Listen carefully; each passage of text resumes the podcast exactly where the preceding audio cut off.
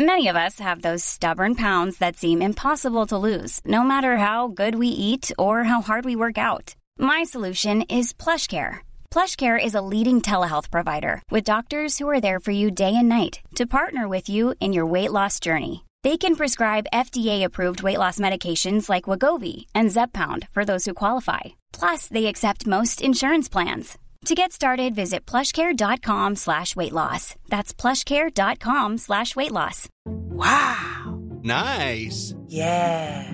What you're hearing are the sounds of people everywhere putting on Bombas socks, underwear, and t-shirts made from absurdly soft materials that feel like plush clouds. Yeah, that plush. And the best part? For every item you purchase, Bombas donates another to someone facing homelessness. Bombas. Big comfort for everyone. Go to bombas.com slash ACAST and use code ACAST for 20% off your first purchase. That's bombas.com slash ACAST. Code ACAST.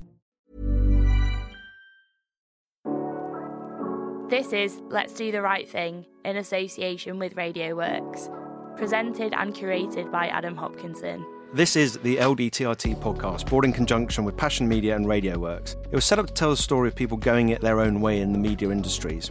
I myself have launched a media agency this year, Passion, to focus on fashion, entertainment, and leisure verticals. We've had loads of great advice in doing so, and in fact, a lot of it from guests on this podcast.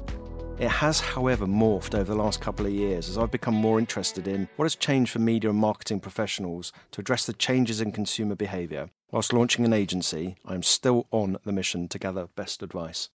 I'm delighted to be speaking with Suki Thompson today. Suki has a stellar career in marketing, having been chair of the Marketing Society, founder of and now chair of Oyster Catchers, a trustee to TorAid and Macmillan Cancer Support, a director of Centaur, and most recently, the founder and CEO of Let's Reset. Let's Reset puts the well-being and energy, energy of people and outstanding business performance at the heart of everything that they do. And the company is on a mission to help 1 million people live the work life that energizes them and those around them to thrive. I think we're going to learn a lot from Suki today. So, hello. Thank you for taking time out and coming here. How are you? I am very well, thank you very much. It's Glad to lovely to, it. be here. Thank you very much for inviting me. I'm so excited about this. Um, it's coming up on four years of uh, Let's Reset. How's it going? Well, um, I mean, it's interesting you say four years because really what happened was I wrote a book. Uh, I did a Which I have. Yes, yes. Well, I did. I, I did give you a copy of the Yeah. book, and I did. I, I, I think saying I wrote a book is a little bit of an no, exaggeration. no, it counts. I took um, over hundred people of leaders and talked to them about their resilience and their well-being in the workplace. And the brilliant Rankin took their portraits, and so we published that. And then, really, on the back of that, at the beginning of COVID, literally. Um, in fact, my last speech, which was to launch the book, um, came two weeks before uh, COVID, you know, w- w- existed, or it didn't exist, but you know, we were sent home. Um, and it actually, I remember it really well because it was a, it was to News UK. And Dave Dinsmore said, "Okay, you can talk about anything. I want you to talk about your well-being program and the book and all that. But one th- one thing I don't want you to talk about, Suki, I don't want you to talk about that ridiculous idea that you have that people can work from home, and I don't want any of that hybrid working conversation. Yeah, I mean, had." how, how daft was that? It was hilarious. and we, you know, a few weeks later, we were all at home, and he phoned me up and he went, Yeah. "Okay, okay, right, we need to talk about this now." It changed everything, didn't it? Yeah, it did. Yeah, yeah. And uh, actually, you know, the, the, the segue there is it, it presents itself beautifully. That the, the world changed, um, and you are now helping people um, put well-being front and center. And are people doing it? Is it? Is it? We, we hear it as a as a buzzword quite a lot, but are people taking it seriously? Is, is a I would say some. Okay. So, yes, I mean, I think what people have done is, particularly during COVID, they've recognised that well-being is a thing, and that people can think about their own well-being and want to think about their own well-being in the workplace. It's not something that you go to work and you forget you're a human being, and when you're outside work, you know you have all these kind of challenges and good times as well.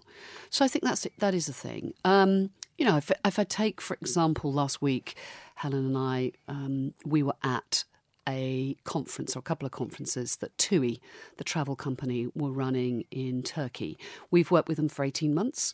We've run a program. We've trained a thousand people in the program that we have at Let's Reset. And their managing director, Andrew, stood up on stage and said, Wellbeing is a strategic priority for, for TUI. You, as our employees, are really important. Every member of the SLT mentioned it. We did a session there.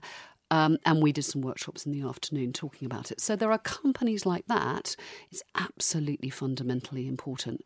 And I think others are on that journey. So they're, they're weaving it into their DNA and having it front and centre in the business. Yeah, I mean, I think well-being's one of those funny words, isn't it? That it means lots of things to lots of people. And I think that companies for some time have recognised that the mental health of people is really important. A lot of HR is very focused around how do we help and support. Um, you know, they, they have programs where they outsource um, help and support for people in need the f- the work that we're doing is much more around the kind of 95% of the workforce where if we can give them some skills and some frameworks to be able to be more energized in the workplace then that can really make a difference to our performance. Absolutely. And is it something that's attracting new talent to the industry that if they know that they're going into an organization that is going to take care of them? I think we've seen from um, you know, most companies do maybe an annual report, uh, an annual engagement survey, some of them doing a little bit more often than that. Most people are seeing that the engagement of their employees is one really key. Most companies ask, Do you feel valued?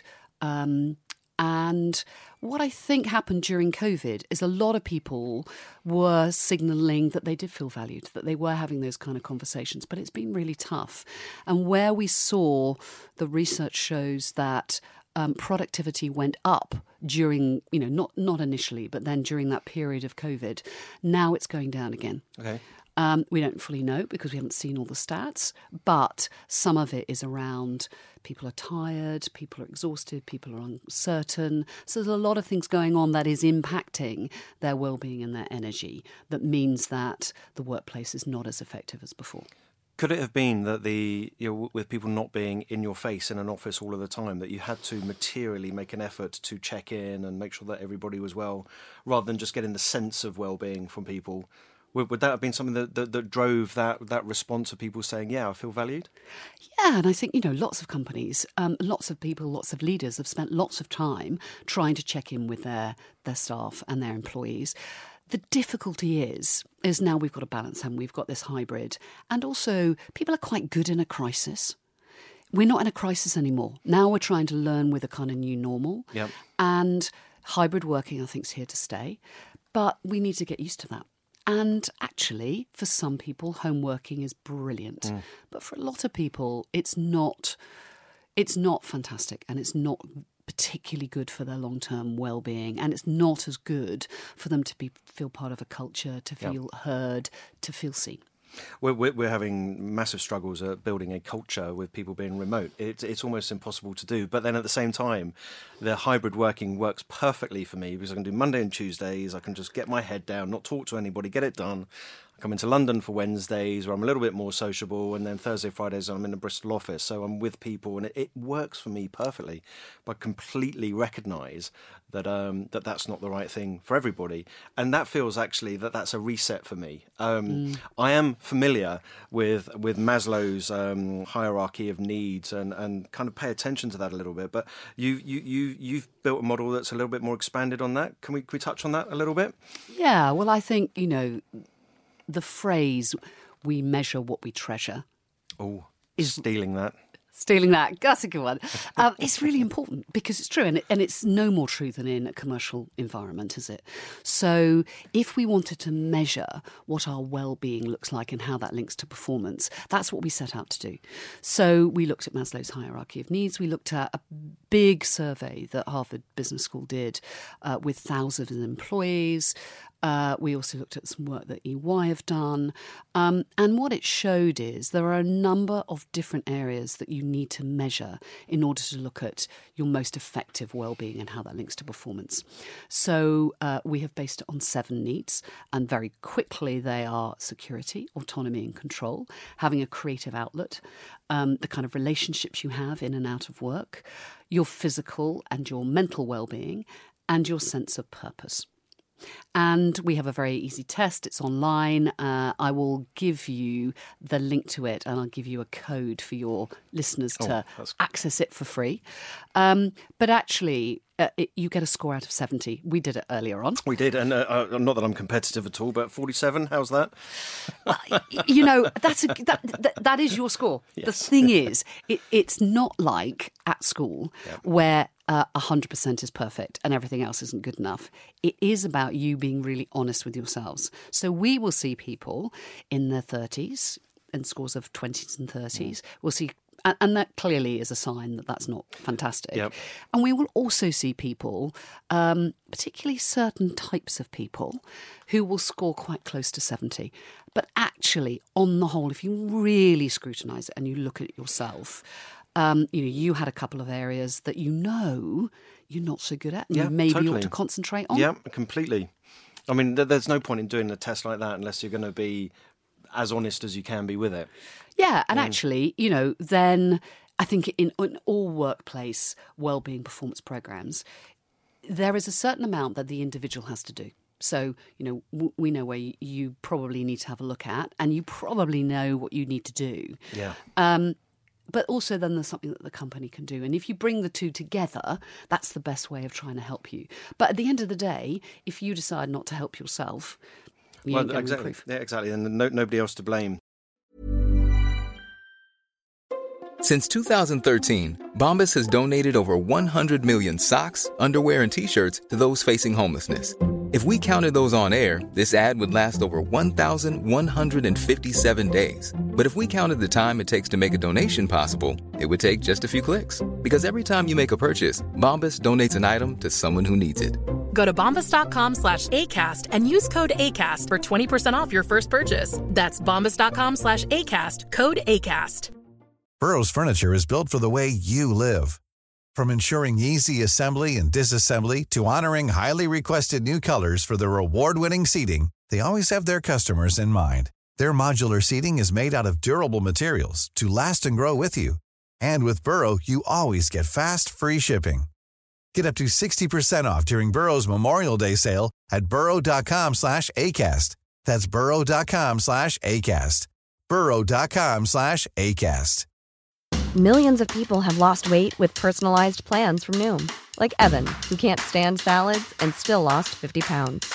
Salads, generally, for most people, are the easy button, right? For me, that wasn't an option. I never really was a salad guy. That's just not who I am. But Noom worked for me. Get your personalized plan today at Noom.com. Real Noom user compensated to provide their story. In four weeks, the typical Noom user can expect to lose one to two pounds per week. Individual results may vary. I think there's one other need that they, in the, the industry that, that I've heard discussed quite a lot. And we've had a couple of people talking about it on, on this podcast, and it's kind of the, the need for um, for recognition um, and to something to avoid imposter syndrome. I, I, I get it. You're hearing this from people a lot as well. Yeah, look, I mean, I think imposter syndrome is one of those things that's been around for a long time. I think we've articulated it a bit better now, and, Yeah. and we kind of understand that it's one a real thing, and that genuinely we need to understand it and look at it and find ways to get around it. Um, and I think it's often, and I don't like to stereotype, but it is often different for men and women, particularly if you've come from a different kind of background. So it it is one of those things. But I think it is really important to recognize it, understand again individually what makes you feel like that, um, but also, you know, it shouldn't be something that gets in your way. No, no, no. Uh, um, no, it, it shouldn't, but it, it does come up quite a lot, and, and I've I keep harking on about this to look, anybody that will listen to me. But I feel that the um, I feel the industry needs a a qualification which may provide a little bit of a safety net for people. That it always feels to me that media and marketing isn't as qualified as law or accountancy or, or other outlets for businesses, and I, and I wonder whether there's something in our world that we need to do to help everybody. Look, I'm, I am a massive fan of constant learning, and I've taught for a long time. You know, I've worked at. Obviously, we built up oyster catchers. We put training in there. Sold it to Centaur Media. It's it's absolutely at the core of everything that um, Xeim brands do is around constant learning. Um, I think I would say 20 odd years ago when I started Haystack before Oyster Catchers, um, marketing, the marketing function and the advertising functions were, you know, very much about learning on the job. They didn't look at external Yeah. training. And and it felt like a badge of honour to I'm learning as I go. Yeah, you know, it's ridiculous. Yeah, it's completely. not what brands feel. It's not what clients feel. I don't think. I think companies and particularly brands have spent a lot more time and effort on training, and we can see. I, I would say there's a direct result at seeing a lot more CMOs in boardroom positions, a lot more. Well, not a lot more CMOs becoming CEOs and MDs, mm. but there are some more. Um, and certainly in the non-exec world, actually, marketeers are really needed. I'm on a couple of boards, um, and I think that's that's that's a really important distinction. But you do have to learn. You know, when I did my MBA and I worked in an advertising agency years ago, they said to me, "Oh well, you can go and do the IPA course for free. You know, we'll pay for that, but we absolutely won't contribute towards your MBA." That's crazy. I know, and it's extraordinary. It was quite a while ago now. And actually, the way I paid for it was one of my clients said to me, um, Oh, that's brilliant. You're going to go and do an MBA. Um, if you do your piece of research on women in financial services, we'll sponsor you for part of it. Amazing. So I went to three clients, got them to pay for my research, uh, and it paid for my MBA. But the agency wouldn't. No. Uh, mad. No, absolutely. And in fact, my lovely client was a guy called Jonathan Mandel. Went to the chairman of the company as the, of the agency at that time when I passed my MBA, and he said, uh, "Suki's done this. We've helped support her, um, and you should promote her now." I would imagine that's quite an embarrassing conversation to have uh, brought up. That's brilliant. Do you know? Luckily, the the business I was in had merged quite recently, and uh, and the chair was a brilliant man, and he went, "Oh my gosh, I didn't even know she'd done it." Yeah, of course. And I was promoted the next week. Amazing. All right. the um, it, it, we, we we touched on COVID and we, we've touched on Let's Reset, and we'll, we'll go into this in, in a lot more detail. But I, I think that there's a huge opportunity um, in in our industry to completely, to use a phrase, let's reset, to rethink about everything that's been gone beforehand, and, and not assume that all previous behaviours were correct. So, who is getting it right in readdressing things and going to the world and supporting their their workforce and seeing benefits from doing so. Is there anybody you want to single out right now? Well, look, I mean, I think it's easy to say some of the big tech companies are doing a really good job because they're in growth. So we've worked with Google quite extensively, we work with Pinterest, we've worked with Facebook. You know, they are companies that recognize that how you treat your people, having a well-being linking to performance is a real critical part of their growth. Mm-hmm. Y- you can argue that they've been very fortunate. They've they've been in a lot of growth. They are relatively new workforces, and if they didn't look after their people, Yep. they would really struggle. Yep. So I think the companies that I really admire are the businesses that are going through transformation. So I think TUI is a good example. We work with Hilton. Benefit Cosmetics is an amazing company. Uh, we've recently been working with McDonald's and we've got a program rolling out with them. You know, I would say much more traditional companies where actually putting a program where they uh, not just support their people with, you know, what so often we see is the kind of tick box of, are we doing a bit of yoga? Are we mm. talking about Yeah. the menopause? Are we giving them the odd free afternoon? Yeah, done. There we are. That we've done that. Mm. You know, it's like a, an ESG policy. It's not the same as running something that really touches individuals and makes a really significant difference. Mm. I think on the agency side, it's interesting. I was going to ask. Um, I don't think agencies train them. Train. They are classically what you talked about earlier. We can train. Agencies believe they can train themselves Yeah. better than mm-hmm. anyone else. They don't need any external support, which is so ironic, isn't it? Because they spend all their time saying to clients, don't do your own advertising, don't bring stuff in house, we can do it better. Mm-hmm. You need an external perspective. And they do Yes. but they think they can train themselves. Yep. And because agencies think they have a nicer culture than clients, and they do free drinks on what used to be a Friday and is now a Thursday, that then means that they look after their people. And or they say, oh, well, there's nothing we can really do because the real pain point is driven by clients mm-hmm. making us behave badly. Which, Yeah. Oh, frankly, completely. I mean, it's just such bullshit. Yes. And I think there will be some, you know, there, there are individuals in the agency world that absolutely believe it. Times are really tough. They don't have a lot of money. But you know what? If I was running an agency, the one thing I would do is properly train my people to be more brilliant. making note of that right now.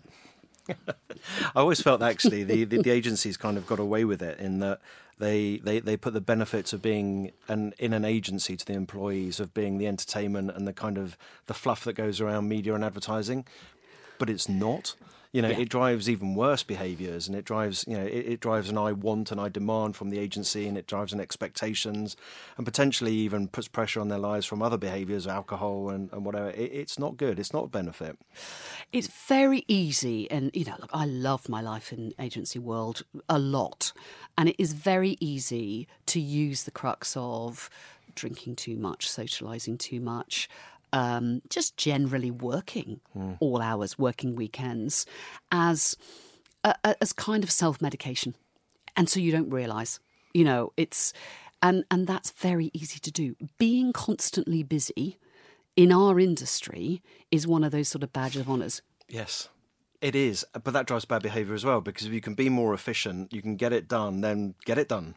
Yeah. yeah. Look, I mean, in most of our workshops, the biggest thing that people say is they don't have is time. And on the whole, I can look at anyone's diary for a month and I can save them at least two hours a week. Because it's not that hard. No. We, we sit in meetings yeah. too much. I agree. You know, we do that. So, you know, one of the things we talk about quite a lot is if you're in a meeting and you don't have a voice and you don't have a choice, you shouldn't be in the meeting. Absolutely right. And all meetings have a clock on the wall. Yes. Yes. and an so agenda. It, exactly. yeah. You know, meeting discipline yeah. in client businesses is not brilliant. In agencies is often non-existent. I wouldn't say so much with clients, but internally, you know, look at the percentage of internal meetings versus your external meetings. Change, you know, there's a lot and particularly we've seen all the stats show that during COVID, we now have 50% more meetings because we're online. It's very easy. Yeah. Everyone comes to stuff. Everyone's learned everything. Everyone doesn't like being on their own. Everyone's got a massive sense of FOMO. You know, we've got to reset that. Yeah, absolutely. But again, at the same time, you know, you, I, I, want to condense my meetings into a day, and then I want to spend the rest of the week doing the work that comes out of those meetings. And, and I think, you know, the discipline that I've learned in, in my own reset is, is doing that because I, I, I know how I work best. But I want to be able to d- d- distill this into in, you know, into something that the team can do and learn from. We'd love to get you in to, to show us. I mean, we're a tiny team at the moment, but you know, this is the time to get it right, right? You know, sure, what tiny teams are good. Yeah. You know, it's it's only about a team, and of course, I'd love to come and do a session with your team, but because you know what what makes me smile is that it is about discipline. And actually, most people who have done well in business have a great sense of discipline. They have a sense of discipline somewhere in their life. And so they know what discipline looks like. They just only choose to have discipline in certain places. And the stuff that's difficult, like saying no to a meeting, like, I don't know, eating a bag of crisps rather than eating an apple, uh, sleep, Oh no! So no, I'm just I don't going want to get told off one. again. you know, like you know, watching horror movies before you go to bed. I've told you too much. In bed is not going to help your sleep. No, but I then, know. but Yeah. you like it, and Yeah. you know what? You can make those decisions. Yeah. But actually, if if time is one of the things that is stopping you perform at your best, Mm. then you know what? You have a choice to make. Yeah, absolutely. I, com- I completely agree. I do feel, um, you know, this this is as an outsider, of course, but um, I, I would imagine that smaller businesses will be more able to implement the changes that you're talking about. Is is that the case? You know, as a rather than having a wholesale cultural change and a Oh yeah, look, um, certainly in large organisations, we never try and go in and you know do everything all at once. It, it, there's literally no way. So with TUI, Toby Horry, who was the head of content, we worked with his team to begin with. Um, you know, it was about 35, 40 people, I think. And then it's grown out and we, you know, we've trained a thousand people and we've got 8,000 people for next year. So, uh, yeah, you know, absolutely. Small businesses are fascinating. And, you know, look, I've run a, a, a couple. Um, they are driven by entrepreneurs. And there's something very specific about an entrepreneur which makes them quite uh, blinded by certain things. And usually, the one thing is their work ethic. I'm feeling daggers. I'm Can you see? feeling... Well, uh, you know, look, you know, Rankin and I share this. You know, one of the things that made us do this book was, you know, an understanding and a self appreciation that we are both workaholics. And most entrepreneurs are. They're driven by quite different things from a corporate environment. Um, and therefore, yes, they tend to really, really care about their people. Um, sometimes they either care too much or they're so driven they don't notice. So, yes, your answer is they should be able to change things more quickly because it's easier to change small teams. Uh, but I think they have to be very, very self aware. I need to take a, a, a, little kind of left turn here and talk about Rankin because when, when uh, I saw your post go up on LinkedIn, I was delighted to see it because almost to the day um, I got a print through from Rankin, and you know the, the, man is an absolute genius. And if anyone can take a photo of me that I don't look like a bit of a doofus in it, it's a start. But he's so good. Yeah, he's you know he's amazing. I did a my first book that I did with him was with oyster catchers, and uh, we he photographed. Um, I don't know, about 40, 50 CMOs for this book around creativity. I was, I was massively at the time. Uh, I just felt the industry had lost its focus on creativity. I'd come out of Cannes. So we did that. It was brilliant. And then we did about 120 people for um, the Let's Reset book. And my observation of him one, it's an extraordinary experience. Mm. I never expected when we did Let's Reset in particular, and we got it because it happened with um, the Creative Influence book, um, was you get a bunch of people together being photographed and they share their stories and, you know, there's, there's kind of an amazing experience that everyone goes through. But uh, Rankin can uniquely, I think, see into the souls of people. So, of all those people he took the photographs of, you know, I think it was maybe like one or two amazing photos, but probably didn't capture them mm. as they saw themselves, maybe as he did. Um, everyone else, I mean, I looked at them and went, "Yep, that's that's how I see that person," and he does that in Amazing. moments. Amazing, it was in moments. I, I thought, oh, really? You've done all of that already? That's yeah. incredible. Wow. Yeah, he's a he's a, and an extraordinary man and a, a lovely friend to have. Well, amazing. Amazing. Right, let's get back. Um, so um, l- let's reset. The, the, the the phrase is interesting to me because I, I worked with somebody in in uh, like 2017 who kept saying that it was time for a reset. But the, the feeling that I had from that, it was more about like erasing past mistakes, brushing them away, kind of hiding from everything. But surely we need to recognise, and acknowledge, and tackle them in order to stop avoiding the same trap. So my question to you is, um, what was the impetus? What what what drove you to to set up? Or well, re- or reset up, reset. Up? No. You know, it's, it's it's so interesting that you ask that question because when we chose the name, um, a number of people said, "Well, what's the pro- the problem's going to be? Is once you've reset, you don't need to reset again." But actually, what we've seen is that people do, and we do constantly, yeah. you know, need to reset. Um, for me, uh, the bit I loved about the latter years of Oyster Catchers was about um, marketing transformation. So we did a number of projects with companies like M&S and Samsung where we looked at the kind of marketing transformation. Um, actually, the post office was another one, and where we got to was you can change the ways of working, you can change the structure and the focus, but unless you change the people and the culture, it doesn't work. Mm-hmm. And I'd sort of got to a place of going, do you know what? I really want to understand how to change that bit.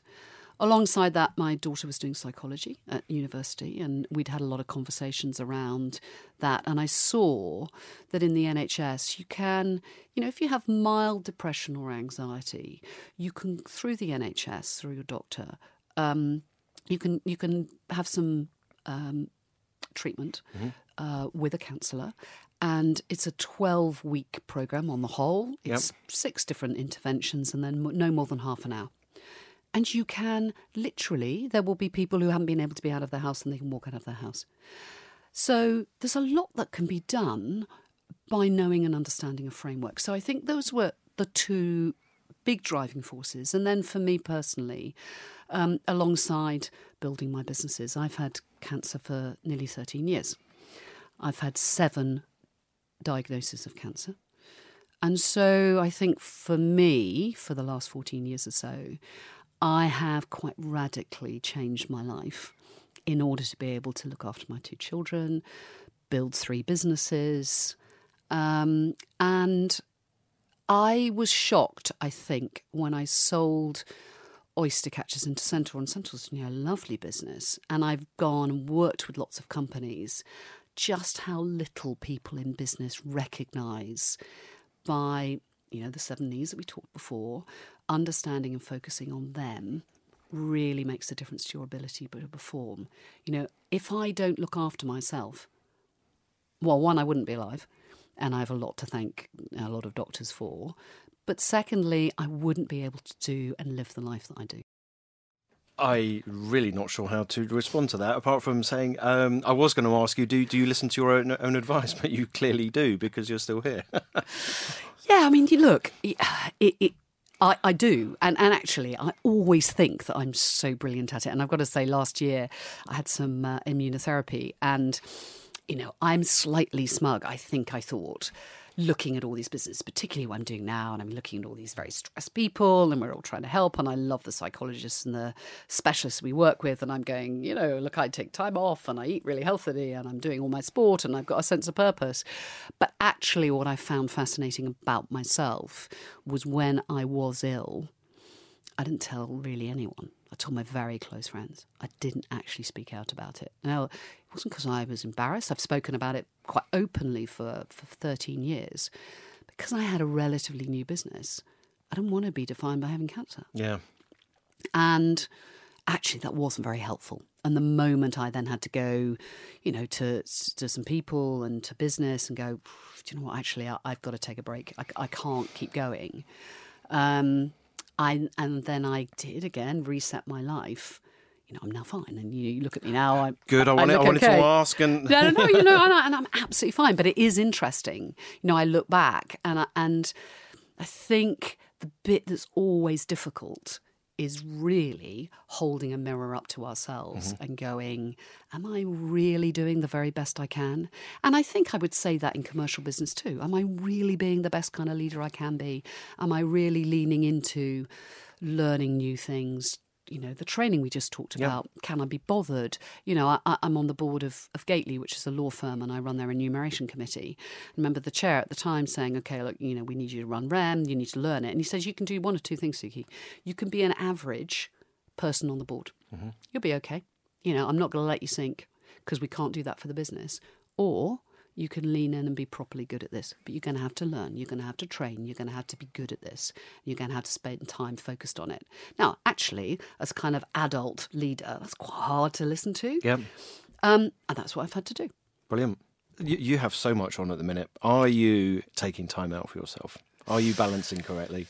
Well, do you know what? I did a podcast this week, um, and uh, with a with a chef, and she's brilliant. She's called Jo, Jo Pratt, and she's written a number of books and stuff. And she was, we were talking about this. We've got like, you know, work life blend. And she said, Look, I'm very comfortable. She's got younger children, very comfortable walking the dog, you know, doing stuff that's related to my work. Mm-hmm. She said, But I'd never go for a massage. And I'm like, Why not? She said, I feel too guilty. Why? That was interesting, isn't it? And she said, Look, I just don't feel I have the time. I want to work and I'm trying to do all this stuff. And and that did make me reflect. And I thought, you know what? There's, it's it's quite rare now that I, I mean, of course, I do some things I don't like or I don't really want to do, but I think there's a better reason for it. Like, you know, I, I try and be a good friend, I try and be a good mum, mm. I try and be a good boss. Um, and there's some stuff I don't like of that, but you do it because it's the right thing to do. But I don't really anymore, I don't feel guilty about looking after myself. Good. I don't feel guilty about taking time. I, you know, I'm very happy to go for a massage. Yeah. um, and I do take time for myself a lot more than I've ever done before. You know, I don't get the balance right all the time, but I kind of know. Like, you know, I've had a really busy six weeks. We've got a busy time up yep. till mid December because we've got a lot going on with Let's Reset and the other businesses I'm involved in. But then I know I've got some time out. I'm going with my mum f- to celebrate her 80th in yeah, Galapagos Islands. Yeah, wow. Yeah, it's so cool. So yeah. I'm like, you know what? It's, I think if you constantly keep going without reflecting, uh, then I would be worried about myself. Yeah, burning um, out and you know of burning out. Mm. And, and you know, one of the things about living with a cancer diagnosis is I have regular checks with my oncologist. Mm-hmm. So I have moments when I have to remember that I have a sense of, of my own mortality. Wow. And that makes me live probably the best version of my life that I can. Amazing. we might need to do a little cut here because I'm not entirely sure how to respond to that. Um, I could have put a crap joke in here now, but um, gosh, I'm I'm a little lost. Do you know what? Uh, It's it's it's funny, isn't it? We don't like talking about stuff like this, and this is why. You know, well-being in the workplace is really tough Yeah. because we don't mind having basic conversations. That's what we're used to doing. Mm. You know, and we see famous people talking about really difficult stuff and we kind of look at it from the outside. We don't expect this kind of conversation to happen. Um, you know, when you look, I don't, I don't know how old you are, uh, younger than me probably, but it, there is always a moment in your life where you recognize you're going to die. Most people don't have that until they're much older. Yep. And they might experience it through a parent or a friend, in which case, you know, but my parents are both alive. And, you know, of course, I've lost grandparents, but for me, I was 42 when I first got cancer. And, um, well, 40. And, you know, that's hard because you do go through that moment. And, you know, in the same way, I made a choice to work and look after my children. So I used to have that balance of do I want to be at home looking after my kids or do I want to be at work? And now I just have that balance of do I want to be working? Or do I want to do something else with my life at the moment? And I just, you know, in some ways, it's quite annoying having a cancer diagnosis. It's a bit shit. But actually, I do live a life that I probably wouldn't have done. And I sp- think if you spoke to Jazz and Sam, or my friends around me, or the people that I've worked with that, that know, it makes you think on a regular basis. So I know, you know, Jazz and I and Sam have had some quite difficult conversations. You're not really meant to talk to your mum about when they're going to die, if they're going to. Now, I'm completely fine. So, you know, but we've had a couple of those moments. Um, and that's very, very hard. But it does mean, you know, Sam said to me, like, a, he works in a distillery in Scotland and is loving it. And he just went, you know what, mum? What you have taught me is live the life that you want to and hmm. do something that you love. I the, the word that's in my head it is I don't know whether it's right or not, but is it liberating in some ways that, that you can and do now live the life that you want? Yeah, of course it's liberating because, you know, look, I, I've been in, in Cornwall walking with some friends for the weekend. I have a house there on the beach, which is unbelievably gorgeous. Whereabouts? Uh, Perranporth, Which way? The, the top just side? down from Newquay. Okay. So mid, Right. mid, north coast, absolutely gorgeous. Um, and I spend, you know, we were there for lockdown. So, you know, we've kind of proved we can work in different Y- yes, places. indeed. Yeah. I try and go there kind of on a regular basis. I know that before lockdown, I would have felt too guilty to be there on a regular basis. I would have been there, Mm. like holidays and stuff, but I wouldn't have worked there. And that's different, you know. And I'm like, well, I need to make time. So it's hard. And sometimes, you know, there are moments of days where you go, I don't want to be like this. I'd quite like to be like somebody that had never had a cancer or something else. And there's, but actually, everyone has a story. Everyone has something in their life that's difficult and challenging. It's just kind of what do you do with that challenge? And it might be that it's a work challenge. You know, I've had moments in every business that I've run where you go, do you know what? This business might not even get going before I'm bankrupt. And it happens in every single business. You will have had a similar experience in your business where you go, what have I done? you know, I haven't, I've We just do. not, you know? Yeah. And and is that liberating or is that really difficult and stressful? It's kind of a bit of both, you It's know? definitely a bit of both, and but it's those things that, that that I mean, it's completely different backdrop that I have here, but um, but I, I find those really motivating, that because I'm in it and Yeah. I've got to do something about it, and I've got to address it, and you and you've got to do something because you're backing yourself. yeah. Um, and I like that. It's thrilling and terrifying, and, you know, and that's kind of actually um, why the, this podcast came around in the first place. It was because I went out on my own and I got so much wonderful advice, and I wanted to share it um, from great people that came out and said, "No, do this, do that, do this," and and actually life became pretty interesting pretty quickly. Um, would you impart um, some advice to listeners that that might be interested in going out on their own right now? What would you consider? What would you would you encourage people? Would you what would you what what, what do we need to do? Well, look, I would always encourage people because this is the fourth business I've set up, and I have recognized about myself I am literally unemployable, I think. um, you know, I love still being part of Centaur. I feel massively grateful. I love working with Swag Mukerji, particularly Steve Newbold and the Oyster Catcher guys. Um, I feel very privileged to be able to spend time with them, having sold my baby to that business. Um, you know, and I love seeing how it grows. But I don't have a corporate muscle in me, really. You know, I love being on the board, Yep. but that's not what I've known. What I do see is some people that have been in a very corporate environment starting businesses, and it's very, very hard. Yes. So I don't, I used to say, go and do it. It's absolutely fine. Everyone should try it. I recognise that for some people, it's a very long way away from where they are. So I think you need to be very careful about making that leap. Yeah. Equally, there's kind of, you know, almost everyone I know that's been in a in a startup, a scale up, has learnt something from it. So even if it's only been for a year and it doesn't work out or it's not for them, there is something that we will learn and you will be better in a corporate environment or an agency if you have been in a startup or a scale up. I, I, I tend to agree because you know you, you'll have a perspective how all of the bits fit together rather Yeah. than just your role. And, and if it's you want to have a million different fingers and a million different pies then then so be it. But I, I, I felt that I had to learn how to do that. And, and I love working for myself. I, I love being like this. I don't think I'm employable or manageable either. But I love, you know, I think what you said is lots of people help you.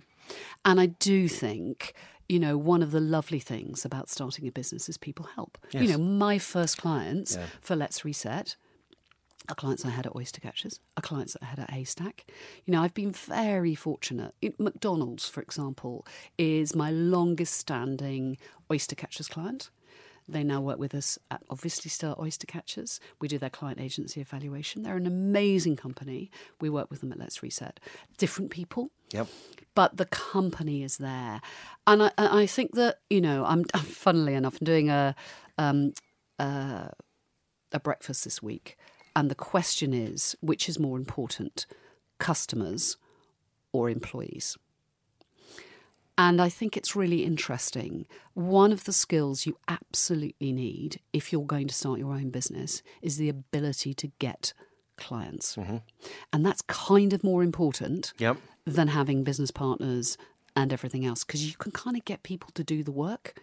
Um, and understanding how to get clients, how to build that business is so important. And then I think the other thing is around you. You know, we've talked a little bit mm. about this, this this evening. What I see so much is entrepreneurs having an amazing idea. They go off. You know, our psychologists would call it boom bust. They go off in a massive, great boom. They work and work and work and work and work, and then they just kind of bust because Yeah. they they've not stopped, and that's not a very good thing to do at all. So I think really checking yourself, being very clear, and then moving around means Well- it's great. we, we had a slightly different opinion to that from Jonathan Durden, who was an early guest on this, and he um, he said that when they were setting up PhD, that clients would come and go, but if we took care of the people, then the business would take care of itself. So th- there's kind of an, an opposition there. That Look, um, you know, I set up Oyster Catchers with Peter Cowie. I could not have asked for a better business partner. I mean, I absolutely adored working with him. He not only kind of saved me in my life, but also in my business.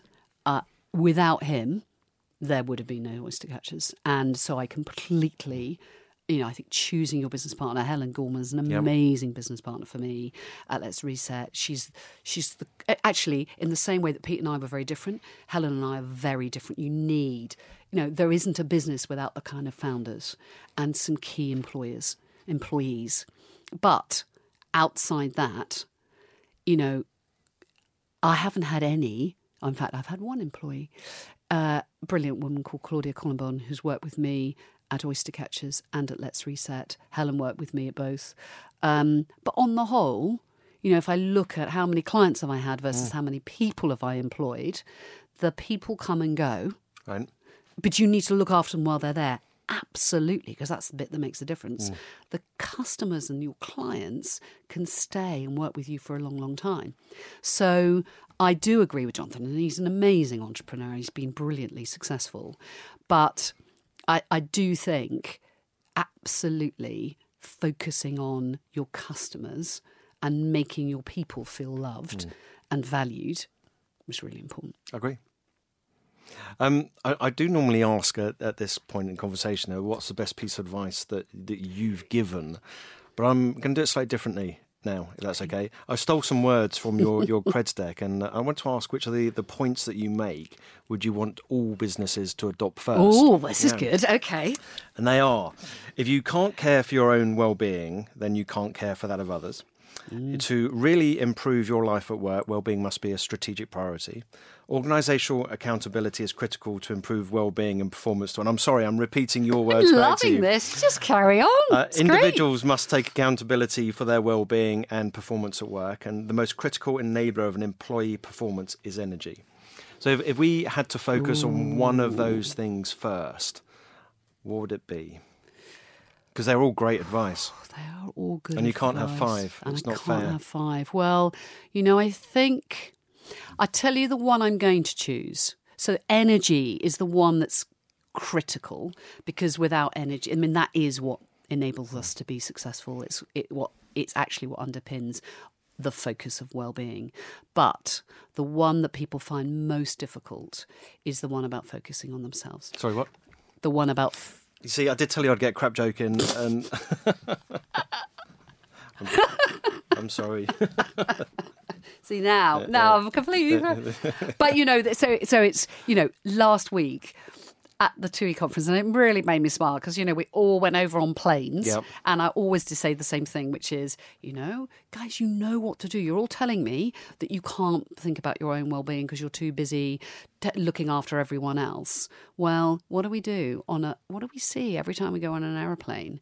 We have the flight attendant, and they stand up there and they say, if something happens, the oxygen mask will fall down. Put the oxygen mask on yourself before you help others. Mm-hmm.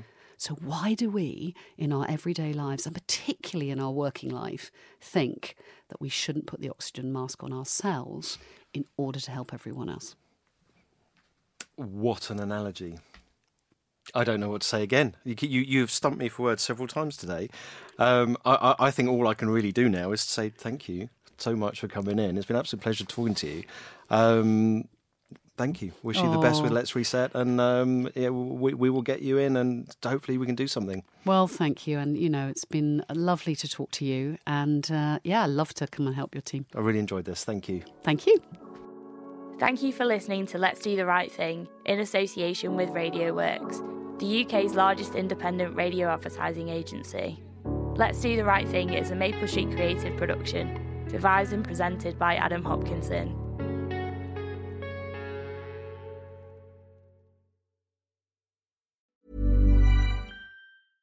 Imagine the softest sheets you've ever felt. Now imagine them getting even softer over time. That's what you'll feel with Bowl and Branch's organic cotton sheets. In a recent customer survey, 96% replied that Bowl and Branch sheets get softer with every wash. Start getting your best night's sleep in these sheets that get softer and softer for years to come. Try their sheets with a 30-night guarantee. Plus, get 15% off your first order at bowlandbranch.com. Code BUTTERY. Exclusions apply. See site for details.